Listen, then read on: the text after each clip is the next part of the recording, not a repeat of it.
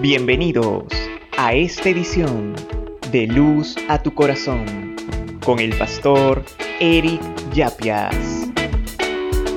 Caminar es junto con correr y dormir las actividades humanas más practicadas, pero muchas veces es una actividad descuidada por todos nosotros, aunque tiene múltiples beneficios para nuestra salud integral, según nos dicen los profesionales.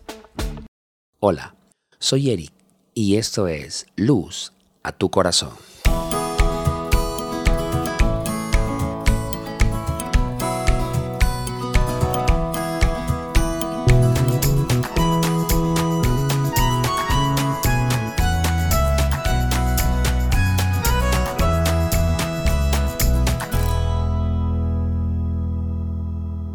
Génesis capítulo 3, versículo 8, en la nueva traducción viviente, nos habla de un Dios que camina. Dice, cuando soplaba la brisa fresca de la tarde, el hombre y su esposa oyeron al Señor Dios caminando por el huerto.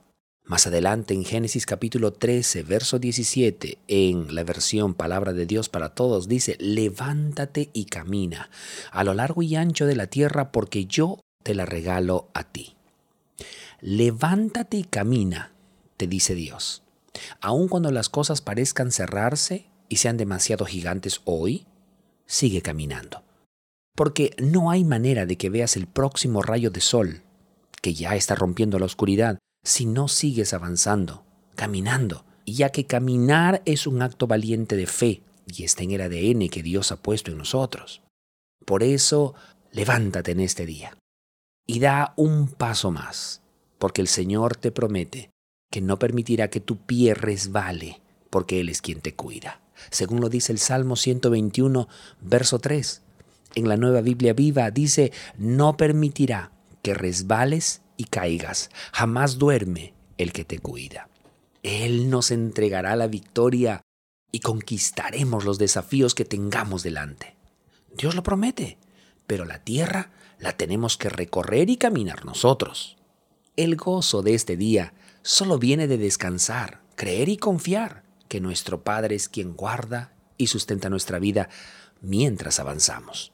Por eso Él nos pide que nos levantemos hoy de donde sea que sintamos que nuestra alma y nuestro gozo han caído, porque seguir avanzando y dar un paso de fe nos va transformando. Dios puede hacer que las nubes que hoy ves sobre tu cabeza, sobre tus circunstancias, mientras avanzas en este día, rompan en lluvia de bendiciones. Josué capítulo 1, verso 3 en la traducción lenguaje actual dice, yo les entregaré todo territorio donde pongan el pie, tal como se lo prometí a Moisés. Esta es una promesa que Dios le dio a Josué y esta promesa está vigente para usted y para mí. Ahora, Ezequiel capítulo 34, verso 26 en la nueva traducción viviente dice, bendeciré a mi pueblo y a sus hogares alrededor de mi colina sagrada en la temporada oportuna les enviaré las lluvias que necesiten. Habrá lluvias de bendiciones. Entonces, hermano, entonces amigo, amiga, levántate y camina. Confía en esta promesa. En la temporada oportuna habrá lluvia de bendiciones. Esto fue Luz a tu corazón con el pastor Eric Yapias. Sintoniza una edición similar la próxima semana y recuerda, estamos llamados a resplandecer.